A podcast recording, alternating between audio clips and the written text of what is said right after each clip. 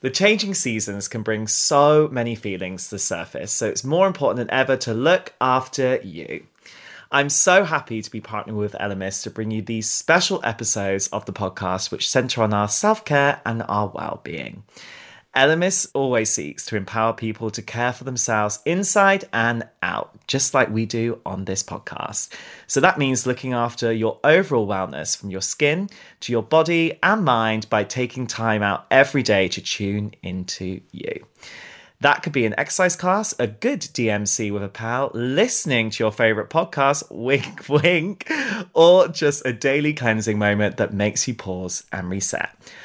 I have a hectic lifestyle to say the least, so cleansing is my moment to reset, and I love Elemis's Pro Collagen Green Fig Cleansing Balm. It combines fig, raspberry, and bergamot for a fresh, calm scent, which has been used for centuries in aromatherapy to help relieve tension and stress.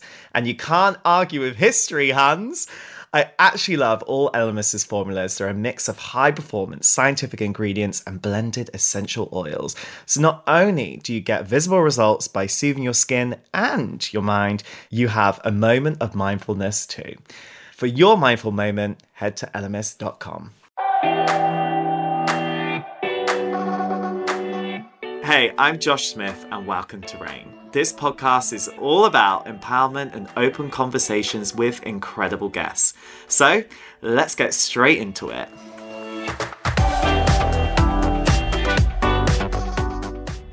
Today, we're going to have a good DMC about everything mental health with the host of one of my fave podcasts, The Real Pod, Victoria Garrick Browne. Like me, Victoria is all about destigmatizing conversations about mental well being and body image through relatable chats, so I'm really excited to be talking to her today. In this episode, Victoria tells about her journey from first experiencing mental health problems as a Division 1 volleyball player at university to becoming a TED Talk host and CEO and co-founder of her own charity, The Hidden Opponent, which aims to help athletes and their mental health. I really hope if you're struggling with your mental health right now, this makes you feel a little less alone. We've got you, babes.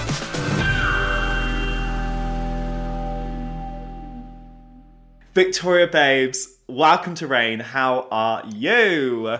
I am doing great. I'm so happy to be here. Thank you for having me. Oh no, go honestly, I'm so excited to have you on here, especially Seamers, our season at the moment is celebrating all things well-being and self-care. And I always think the best starter for talking about our well-being and self-care is not just asking how are you, but how are you really? So how are you doing? really right now? Well, wow. I just had there. I, I'm like, how deep do you want to go, Josh? We, we can go straight had, in the deep end. Love it. I had therapy this morning. So I went from nine to 10, then I came here. Um, and it was great. I.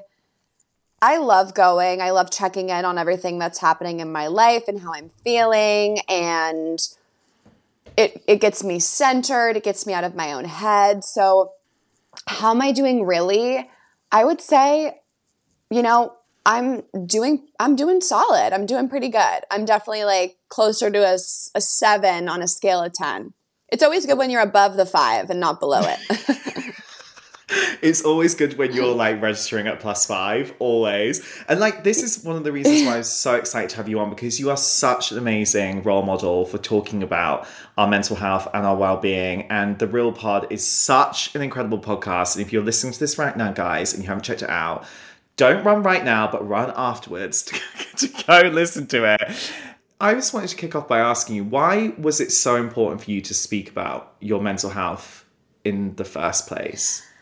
You know, I feel like having not expected to deal with anxiety or depression um, or really struggle with my mental health, that when it did happen for me, I was so confused, so scared. I felt shame. I was confused and just didn't want anyone else to have to feel that way. And so when it came to speaking out about my mental health, it took me a while to get to a mm. place mm. where I even had the words and I felt the confidence to do so. But it was after realizing that this really is something that everyone is going to face at one point in their life, or they know someone or love someone who's going through something with their mental health, that that gave me the courage to remind myself this is human, it's understandable, it's reasonable, and it doesn't make you different, bad, or weak in some way. And I just wanted to get that message out there. Mm. And that is so true. And you mentioned that you didn't really ever think that anxiety or depression would happen to you. So when did you first take a step back and really think about your mental health and think, I'm really struggling here? When was that turning point for you? Yeah, I was a collegiate volleyball player out here in California, and it was amazing and had so many rewarding opportunities and so many amazing highs, but it also came with a lot of intensity and a mm. lot of mm. stress and a lot of pressure. And so it was competing as a D1 athlete that really, I think, pushed me towards my breaking point. And that's when, for the first time in my life, I was dealing with performance anxiety and didn't have the confidence in the thing that I was the most, uh, I was good at. And I had always felt fearless on the volleyball court. And then suddenly I felt like I didn't want to play. I was afraid of the, for the ball to come to me. And then that you know, eventually took such a toll on my body, just the anxiousness, the lack of sleep, the restlessness that by my sophomore year of college, I was just in this very sad, low state of depression. And it was going through like those two years of my life that I felt like, oh, I understand what people have been talking about. Now I get what that speaker who came to my high school was saying, or that girl I used to know who said she had social anxiety, and I had no idea what that even meant. And now I felt like, oh my gosh. And I think that that happens with mental health, and I see this mm. in my mm. friends all the time, is, and just anything in life, you really don't know until you experience it yourself. Oh my God, you do not know. And when you say you had performance anxiety, what did that look like for you, and how did you first start to get the terminology in order to be able to express that and express you going through that? I mean, performance anxiety for me looked like, I mean, I couldn't think about anything other than the intrusive fears I had about the game that I needed to play in later or practice. And, you know, I would not be able to sleep at night because I was worried I'd miss my alarm or I'd be late and then the team would have to run. And then I would be thinking about what do I have to do tomorrow? And did I study the scout? And am I going to play well? And what if I don't? Am I going to get benched? And then how, how would I deal with that? And then, you know, on the way to the gym, I felt like my heart was pounding and my hands sometimes would shake. And it's like that is also really tough to deal with when like you're like mm. stop it. Like you can do this you can do this but your body is physically having this reaction of fear.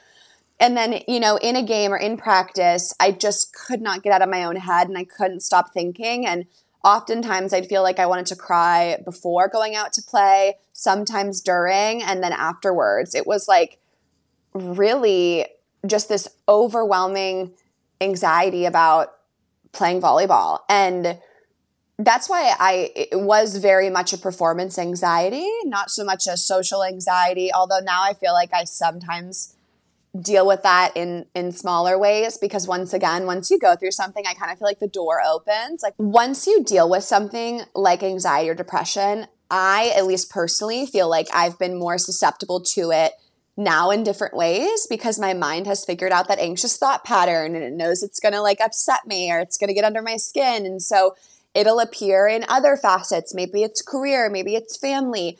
So, um, anyways, but in college, it was very much performance based, and those are some of the ways that it manifested itself. Mm. How did that then affect the rest of your life outside of performance anxiety? How did it start to affect your relationships? How did it start to affect your relationship with yourself as well? I really feel like once it got to that place of being depressed on top of it, I felt like it affected everything. I mean, I didn't want to hang out with my friends. I didn't want to go on a spring break. I just wanted to lay in my bed and be sad and sleep and cry. And I remember one night, um, my husband, he was my boyfriend at the time, but his family lives nearby by the school. And we went there for dinner.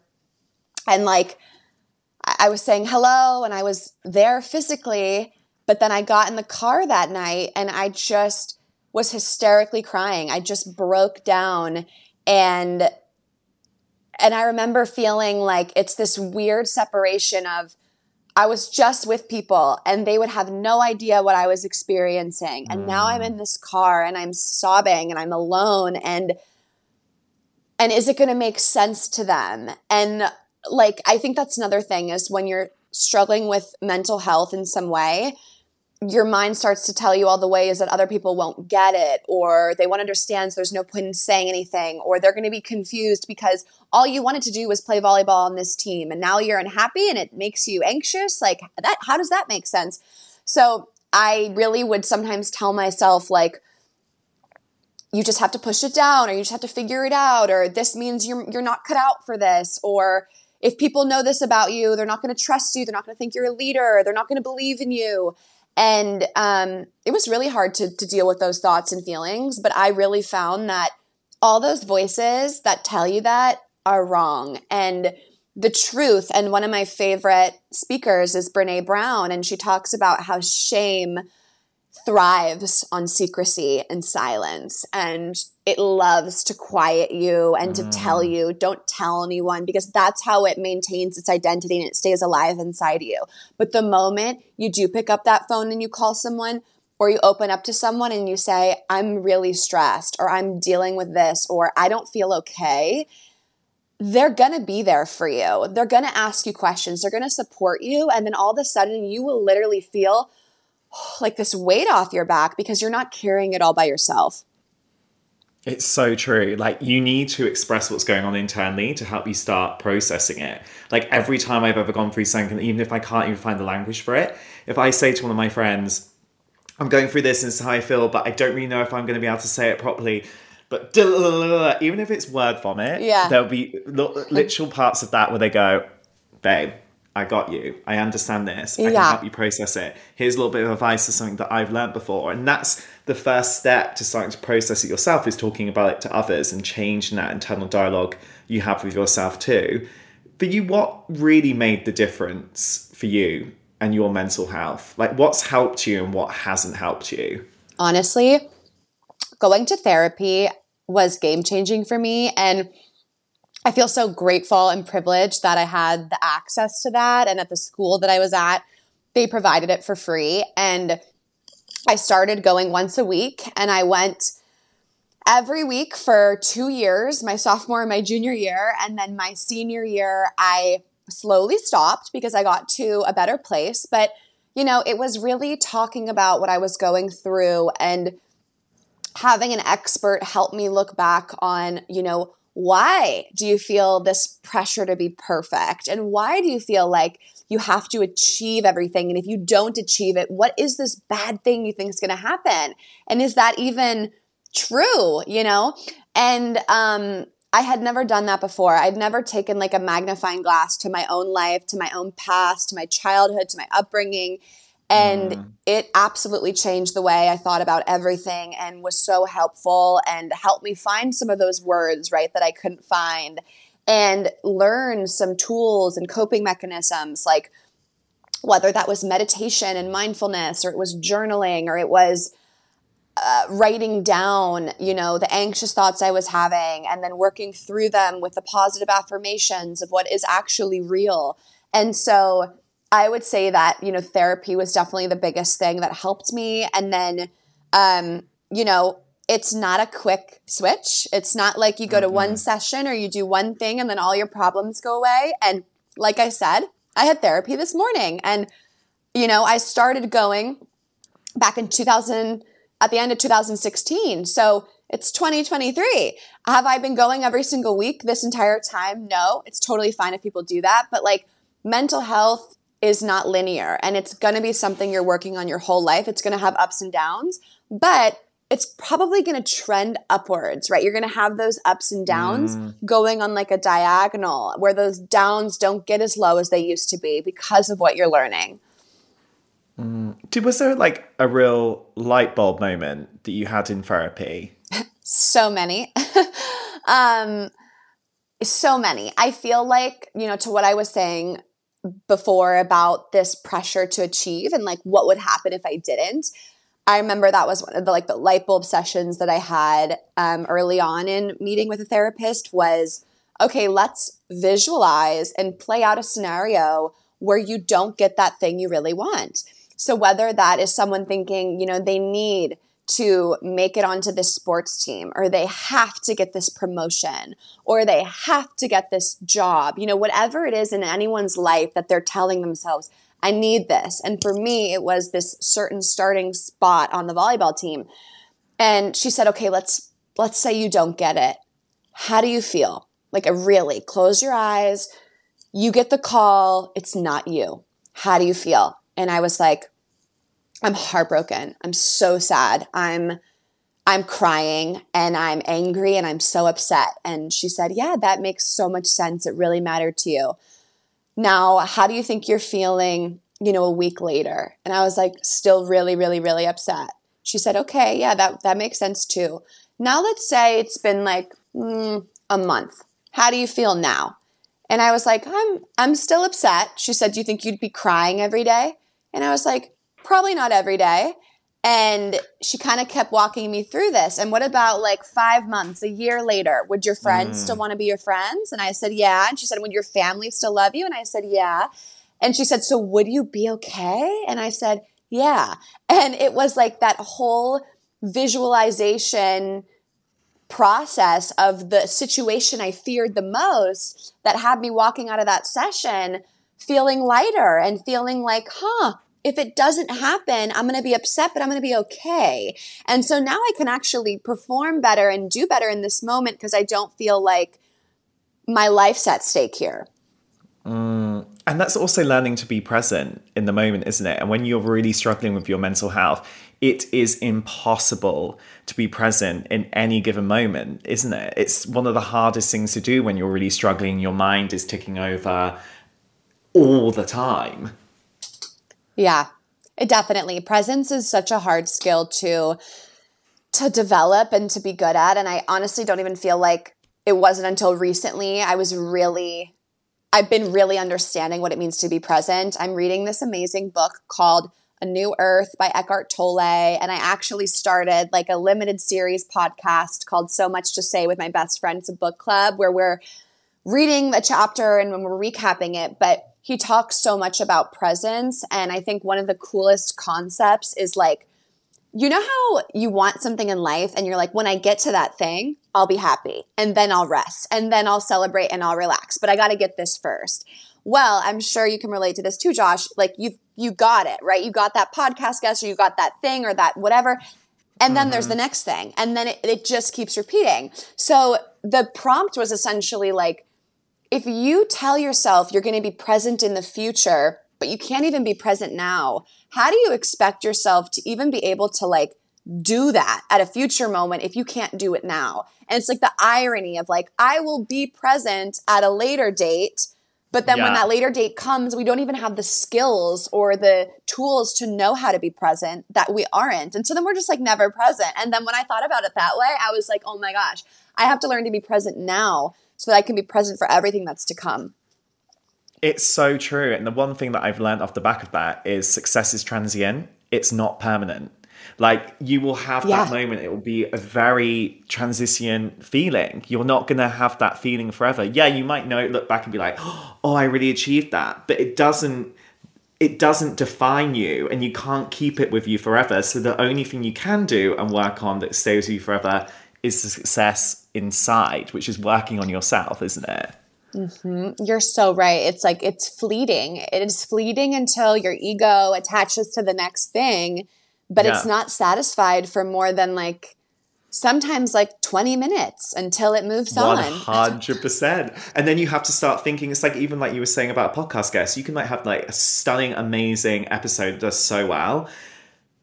The next week, there's another one. and people have moved on. You've moved on. Everyone's moved on. And you have to start from ground zero again. So you have to try and Yeah. find other things to define your success that aren't always in accolades or achievements. Definitely. And that's one of the biggest things I've taken from my mental health journey is to try to detach from the external validation and the external achievements and mm. really try to recognize that like and it sounds cheesy, but deep within all of us, we already have that enoughness and we have that abundance and it's coming back to that. Um and I feel like, I mean, the science shows p- people are happier when they realize that they already have everything that they need. If you're feeling stressed or overwhelmed right now, it's time to take a moment to practice self care. I said it before, but I love Elemis's Pro Collagen Green Fig Cleansing Balm for a moment of mindfulness. So let's talk about technique. First, warm up an almond size amount into your hands, then deeply inhale the scent. Press your hands onto your face and massage in circular movements. And finally, remove with a warm cloth for a fresh skin and mind. You'll feel like you've been transported to a tranquil spa without even having to leave your bathroom. So head to elemis.com to treat yourself. It might make a difference that isn't just skin deep. sometimes when you are really struggling with your mental health, you can feel so, so lonely and your mind can play awful tricks on you and it makes you feel like, you know, no one wants to hang out with me because I'm not a nice person or no one's going to want to talk to me because I'm going through this struggle. And, you know, loneliness is a huge epidemic right now. Like one in two Gen Z and millennials reportedly feel regularly lonely. And loneliness isn't even unpleasant; it's so dangerous as well because it like this might this fact always blows my mind. It increases your risk of death by twenty six to thirty two percent. That is Yeah. mind blowing. It just shows how much we need to live in community to get through everything in life. And loneliness is such a silent killer in that way. Do you think there's still so much stigma around talking about loneliness and admitting that you are lonely at times? So this is literally I I feel this way now. And I that's why I feel like I feel lonely. And I feel like that's why I can maybe share why it's so hard because I know that it it's hard for me to even say that because people look at me and are like but you seem so outgoing and you're such a good uh, people's person and you're at this event and you're doing all these things and you have all these people liking and commenting but then the second I put my phone down or I get in the Uber and the event's over, like I'm by myself. And I really have felt like I don't have community out here in LA where I live. Everyone's on their own thing trying to get stuff done. I get that. I'm doing the same thing. And it can feel really hard. And then you can question, like, do people not like me? Why is no one calling? Like, my best friends who I love and I feel so fulfilled in those friendships they just don't live in my city so that happens when we get mm. older is you move and people move and it's not that you know they wouldn't show up on the drop of the hat for you and they wouldn't call you if you need them but it's different than having someone you can go to the grocery store with or you can drive to this place with like and i feel like that's recently something that i've been struggling with and when you say like why is it so stigmatized? I think because of this fear of like, you know, what if I say I'm lonely and people know and then they don't do anything about it? Oh my God, that's like, that would be the worst thing, right? Yeah. And then secondly, it's like they're going to think, what, what if they don't think that's true or they don't take it seriously because it doesn't look like I'm lonely? Because everyone's, you know, it, it seems like a highlight reel. I try my best not to make my Instagram seem like a highlight reel, but Instagram is never, it's not a camera on you 24 7, you know? And um, I had someone the other day ask me after a talk, like, you're, how are you so happy and positive? And I was like, I'm not. I said, I am right now because I'm talking to you and I'm juiced on this event, but I'm going to get in the car and I'm not going to have a smile and I'm going to be like everyone else, you know? So yeah, I don't even know if I'm making sense, Josh, but like it, it tugs a chord with me because it's the conversation I'm having with myself now. What about you? How do you feel when it comes to loneliness? Oh my god, I it's I wanted to bring this up because I've really experienced it so much this year. Actually, like I've I've had situations that even turn to my boyfriend and feel like I don't feel like I'm in my own life, and I feel like I'm so lonely on the inside. But if anyone looked at my life, I've got loads of amazing friends. I have an abundance of connections in my life. But I was feeling more and more and more and more separated from my actual life and walking through life just feeling lonely. And I couldn't put a pin on what it was. And it was so hard to then, like you were saying, turn around to someone and say, Oh, I'm feeling quite lonely right now. I'm not feeling connected with myself and I'm not feeling connected with the people in my life. Because people just go, What are you talking about? Look at all these amazing people in your life. And sometimes loneliness starts from inside. Mm-hmm. Well, it's interesting when you say people would say, "What?" But look at all these things. They're trying to help, but they're not listening. And I've recently done mm. a lot of mm. work with like, what does it mean to truly listen? And I need to be better at this. Oh my when god, babe! I talk about this all the time. Yes, I, I love it. When you listen, you don't you don't give advice back. You don't think about what you're going to say when they're done. You just take it in, and then you maybe say, "And what else?" Or is there more? Or and keep going. You know, how do you be a listener? And so it's like your friend is trying to help you, and my friends would do the same thing. But really, what you want someone to do is just hear that and say, well, I love you, and you know, like not invalidate it. They're not trying to, and I would probably do the mm. same thing if my friend called me. I'd say, "But look at all these things," because you're you're trying to cheer them up, but then you're not actually being heard. it's so true. Sometimes you don't need a cheerleader; you just need a listener. And mm, I love that. it's that. very ha- hard to say that to some people sometimes because you're like, I, I want to tell you my problems, but I just need to say them out loud. I don't necessarily need you to be like, it's going to be fine, it's going to be better, because I don't need to hear that right now. And it's very hard to try and articulate that to people sometimes, especially when you know those people automatically want you to feel better, but you're like, I just need to go through this. And when I was talking about feeling lonely so much at different points during this year, I just had to go through it to get to the other side. And now yeah. I feel okay about it. And then you're like, okay, great. Now you can now you can be my cheerleader again. That's absolutely yeah. fine. Yeah. But I just needed to go through it. It's now stop so looking at me though. like that because I don't want to cry. We can just be good, right? Yeah, exactly. Our friends. Like, we're, we're, like, we're done with that now. We're absolutely done with that now. And you know, yeah. and it's also so hard as well. Like, there's so much pressure put on us to perform or be a certain way as well. And that's where I think a lot of the loneliness for me came from, is because people expect me to always be Josh the party animal. Josh is on top of the table until the end of the party. Josh who turns up and gives the best conversation ever. Josh who listens, does this, does that. And it's so hard to be that person all the time. And especially when you put that pressure on yourself too what kind of pressures do you think have really weighed on you? Or there's things that you look at social media now and you think, God, that is putting a lot of pressure on me in a way that I don't need? Well, I mean, I, I wish you lived here. I wish we could go get a lunch. but we've I, got topics to like discuss, babes. I relate to like everything you're saying, but um, you know, I feel like I had this realization with myself like a day or two ago is I'm just always doing so much. Like it was World Mental Health Day. It's a really important day for me. It and I want to be there and show up for the community.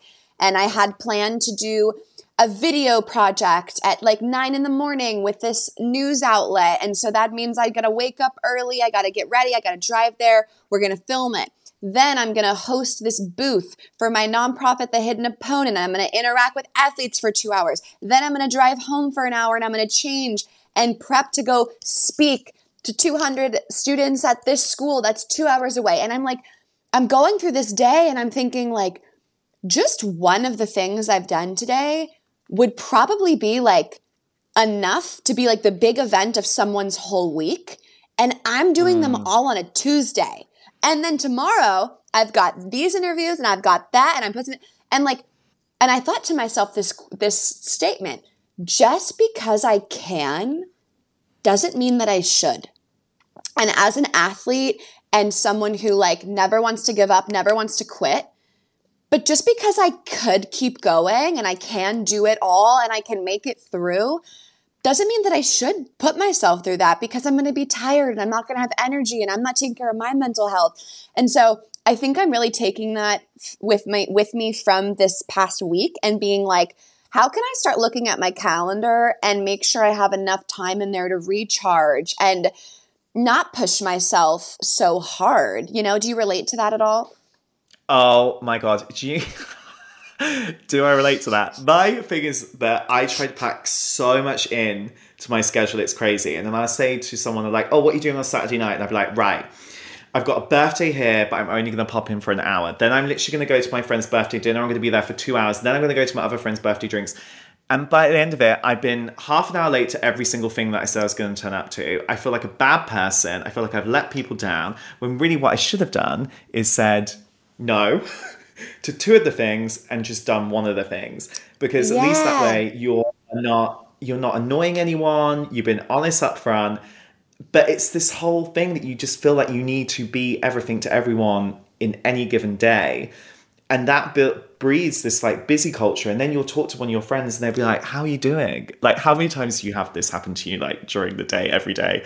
When someone says how are you? And be like oh my god i'm just so busy at the moment. I'm like oh my god like i've actually had to stop myself from saying that because it's just so annoying this whole busy culture is so destructive and i kind of can't take it any longer in a way yeah. You know, I completely understand what you're saying. And then you're frustrated because you're not present at any of them because you're yeah. worried about how am I am I being energetic and then what time is it and how do I, you know, um and actually I heard this great quote that is relates to this and it's like when you don't want to disappoint other people so much, like you disappoint yourself and you have to stop like disappointing yourself sometimes and realize like someone's got to be disappointed here but i can't keep choosing it as me you know and that's mm. helped me a mm. lot um and also like hopefully the people you have in your life like can respect and understand i feel like i'm the i love to do that if someone cancels on me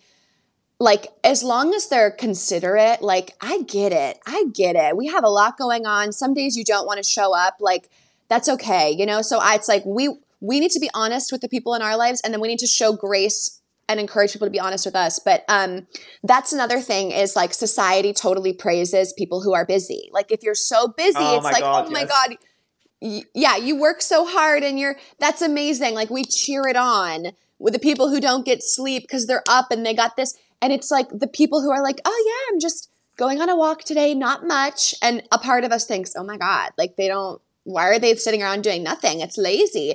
But really, we need to start like reframing it. And I even try to not validate it in my husband, with me. Like, my husband's really busy and he has two jobs. And like, I try not to be like, well, you're like, I try not to validate it. I try to encourage him. Can you take this day off? Can you say no to that? Because we mm-hmm. need to like redefine the language around the busy culture um, so that we can also cut ourselves a break. Because I bet you're the same as me. When I do give myself that day off, I sit there and think about like, what am I behind on? What could I be doing now? I can't even enjoy the day that I took off. No way. And then I'm always writing to do lists on the days that I take off to be like, well, these are the things that I could get done that I still need to do, and that's all I'm thinking about is a like a consistent to do list that's constantly going around in my head all the time. And I think the only way to really work on that is to learn how to say no. Say no to ourselves and no to others. Like the power of saying no is such a powerful thing, especially when it comes to working on your mental health and making sure that you're looking after yourself. Is that magic word no? Right? Like, have you yeah. found that the power of no has been really therapeutic for you in a way? I love it. I feel like when you start to get comfortable saying no, you it is like a whole it's so exciting and then i'm like oh wait i'm saying no to a lot of things that i shouldn't say no to but you get like you get no happy because you haven't yes. done it before um but i also think with saying no that a nuance to that is it's so hard for us to recognize when we've like leveled up in our lives where the things mm. that were mm. yeses years ago when you were starting your career or just new to your city or new to school you're saying yes to everything i want to meet people you know i want to make connections and then you have to recognize oh i'm in a different place in life where i don't have to do everything that comes my way and i recently said no to something that i even can't believe i like said no to it because it was this amazing opportunity but there were parts of it that weren't perfect and didn't make a lot of sense and even though I was like, oh, you should just do it because it's a good opportunity and it's good money, whatever the thing is, I'm like, no, because this doesn't make sense. And when that month comes, I know I'm going to regret it and I'm not going to have the time because I'm already looking that I'm at capacity and I'm trying to adjust and, you know, protect my boundaries. And I said no. And, you know, everyone who was in my circle was like, I completely think that was the right thing to do. And I'm like, I can't believe I felt like I would have maybe said yes. So, long story short, but I recently said no to something that is like a big new no for me, and I feel really good about it. oh my God. I also did a big no recently, which was probably not like professionally related, but I said no to my first hen do, which is Bachelorette. And I am like basically at this point in my life, babe, I could have a loyalty card for how many bachelorettes I've been on slash hen dos. I believe honestly. it. You seem like everyone's best friend. and I was like, no, I'm not going to go. Because if I'm going to go, it's going to cost me X amount of money. I do not have the bandwidth for it at the moment. So I'm going to pluck up my courage to say no. I did it and I've never felt better. Now I'm starting to get oh on the no God. hype train. And another thing where I learned the power of no is I gave up drinking for seven weeks earlier this year just to see like how I felt about it. And the one thing that I got so trigger no happy with was saying to people when they said, Are you drinking tonight? I'd be like, No. And if they gave me jip, I would just be like in my head thinking, This reflects worse on you than it does on me. Yeah. you bully me into drinking. So like, no, I'm not doing it tonight. And when they yeah. start saying no, I'd be like, no. And I was, oh my God. Like, it was like the first time I ever probably built a boundary in my life. And I was like, this feels fantastic. Oh my God, I love that. And anyone who pressures anyone into drinking, I, I would, it's just, I would never do that. Like, it's not even anyone's business. Um, I'm so proud of you. That's amazing. Wait, when you said no to the bachelorette, how did the person take it? Wow, she didn't reply for like a day, which always says that they're processed. also, she might even listen to this podcast, but you know, it's fine. Um, she replied for a day and then she was like, I totally understand. But you know what? Like, yeah. she understands. It's fine. We move on. Which, you know, and I will say, I admire that she took time to respond because sometimes I think we also, speaking of busy culture, we have this like immediate gratification culture where you get a text, you get a mm. call, you get an email, you're like, I got to respond right away, right away, right away. It's like, maybe she needed to sleep on it and then wake up and realize like you know you're just doing the best you can and of course you love her you know so i like that as well and i think like we always need to take a beat before we respond to something so that we can respond as our higher self because like your first gut reaction is like your ego and your second is your higher self 100% and notes on your phone are the best way for that they are your friend. Write down that message first. yeah. Sleep on it. Come back to it. Because you will never, yeah. ever, ever send the first message. You will send the message to your higher self the next day or a couple of hours wants to send. Yeah, totally. And I also saw, I I loved quotes. It was Emmanuel Acho. He put something out and it was like, it said something like, the battles you engage with reveal the level you're on. Something like that. And it made me think like when you get into a keyboard fight with someone about something s- trivial, like the battles you fight reveal the level you're on. And I've been trying to think like I want to be above so many of the like silly back and forths that don't do anything for anyone. You know what I'm saying? They're just like petty.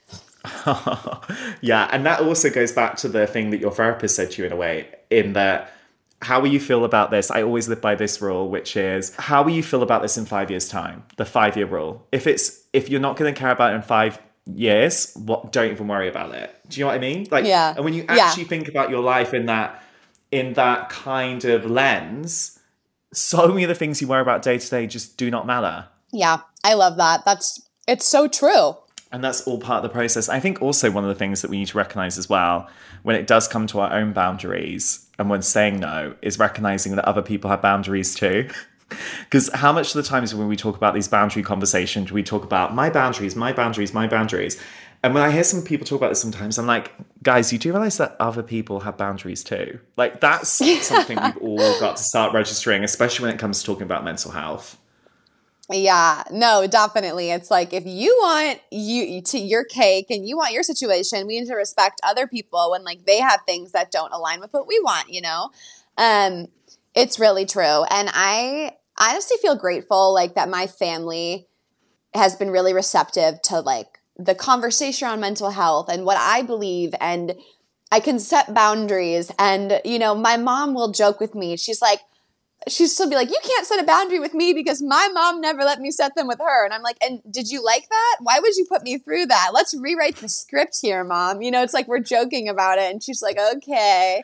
Um but it's just like yeah, we have to figure out what's realistic for us and also not like guilt trip ourselves because we we're also told that when we're prioritizing our mental health or our needs or just anything about us, it's selfish. And everyone's mm. been told to think about others, give to others, you know, care about others. And so I think just this whole movement for self-care does encourage you like to care for yourself and so it can be difficult to then think, oh, but like, am I being selfish because I'm not putting someone else first? But here's the thing you can't even show up and be helpful to someone and be a good friend or be a good daughter or a good sister if you don't start from a place where like your cup is full, right? You can't pour from an empty cup, is mm-hmm. what they mm-hmm. always say. 100%. You can't do that. Have you learned on your journey with being open about your mental health, if you learned that you've got more power through being vulnerable rather than trying to pretend to be strong all the time? Yes, certainly. I think sometimes people will say, like, fake it till you make it. I could not be the polar opposite. I think the better way to live your life is being 100% yourself in a given moment. And one of my favorite examples of this is I went and I spoke at Harvard, and everyone there is so smart. I could never get into school there. And so I was thinking, like, what could I say? Like, I can't believe I'm here to speak. Like, I felt such imposter syndrome and mm. felt like, okay, well, you know, then you think fake it so you make it. I got to act like I know what I'm saying and I have something to give. Like, and it's just like this false, like, hype of yourself when really I'm human and I'm nervous like anyone else would be. And so instead of trying to pretend I didn't feel that way, you know, I went and I opened up and I made some funny joke in the beginning of like, I'm so excited to be here. It's an honor. I have to admit, I'm not sure what I could tell all of you you don't already know. And like everyone starts giggling and then the ice breaks. And I feel like I take this breath of, okay, like I said my fear and my anxiety. Like I'm not smarter than you. That's not a surprise, you know? So I just love leading with truth, vulnerability, honesty. And I think it gives you more confidence in a moment because you don't have anything to hide.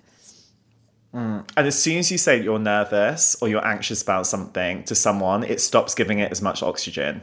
So if you're ever nervous, yeah. just say to someone, How are you doing? I'm like, I'm actually really nervous. And they'll be like, Oh, don't worry about it, babes. I was nervous yesterday or last Tuesday or whatever. Like, of course it's a nervous situation. It's fine. Like nervousness just right. breathes by you not talking about it. Just take the oxygen away from it.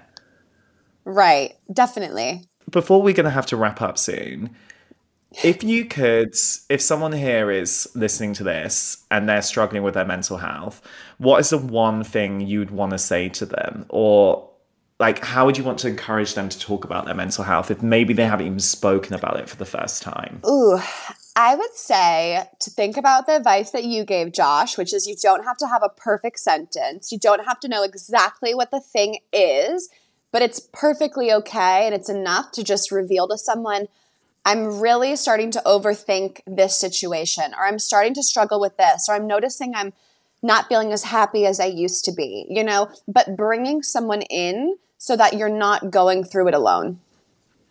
Mm, 100%. And you can always, I know it's such an old school saying, but a problem shared is a problem halved. Every single time. Even if it doesn't feel like that when you first say it, by the time you get to the end of that conversation, it might not even be straight after that conversation. It could be in a day, in a week. in a month or even in a couple of years, you'd be like, oh my God, I feel so much lighter that I shared that in that moment. I've never heard that. A problem shared is a problem halved. I love it. Babe, you can take it, but I feel. See, that's a statement like that I don't think has. Am I the only I one? feel like it's quite. Babe, I feel like it's a very British statement. Babe, I've loved having a DMC with you about everything about being open and honest and mental health, but we always end on this final question, which is in the reign of your life, what's the one rule you always live by? Um, oh my gosh. Uh, let me think. I mean, kind of in theme with everything we've talked about, but honesty. I just think honesty is always the answer. It always helps. It always brings someone in. It helps you understand. So, yeah. I love that. Just go forth and be more honest. Live your truth, mm-hmm. honeys. That's what we all mm-hmm. gotta do. Mm-hmm. Definitely. I love it. Thank you so much for taking the time out to speak to me today, babes. You are amazing, and thanks for sharing all your wisdom with us. And I'm so excited that everyone gets to hear this as well. Thanks for having me, Josh. I loved our conversation, and I'm so was so happy to be here.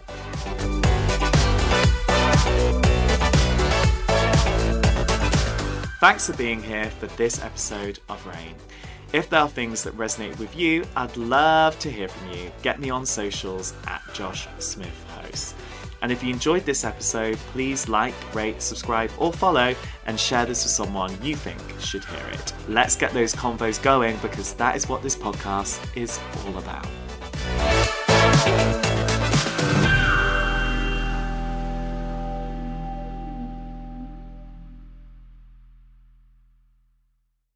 Hi, babes. Me again. Just wanted to tell you about something very exciting. I can't believe I'm about to tell you this, but I've written a book and it's called Great Chat. As you know, I love to chat, plot spoiler, and I love talking to people about their lives because, as I always say, talking and listening is so powerful. The book is all about how you can master conversation and transform your life, just like it has for me. I've used my experience from all the amazing interviews I've been lucky enough to do, as well as a load of research to help you deal with everything from making new friends to embracing difficult discussions. Great chat should never be underestimated. It can truly improve your well being, allow you to create the life you want, and bring the connections you are so deserving of, babes. You can pre order Great Chat today in hardback, ebook, and audiobook, read by me, no less, and it's out on the 20th of June.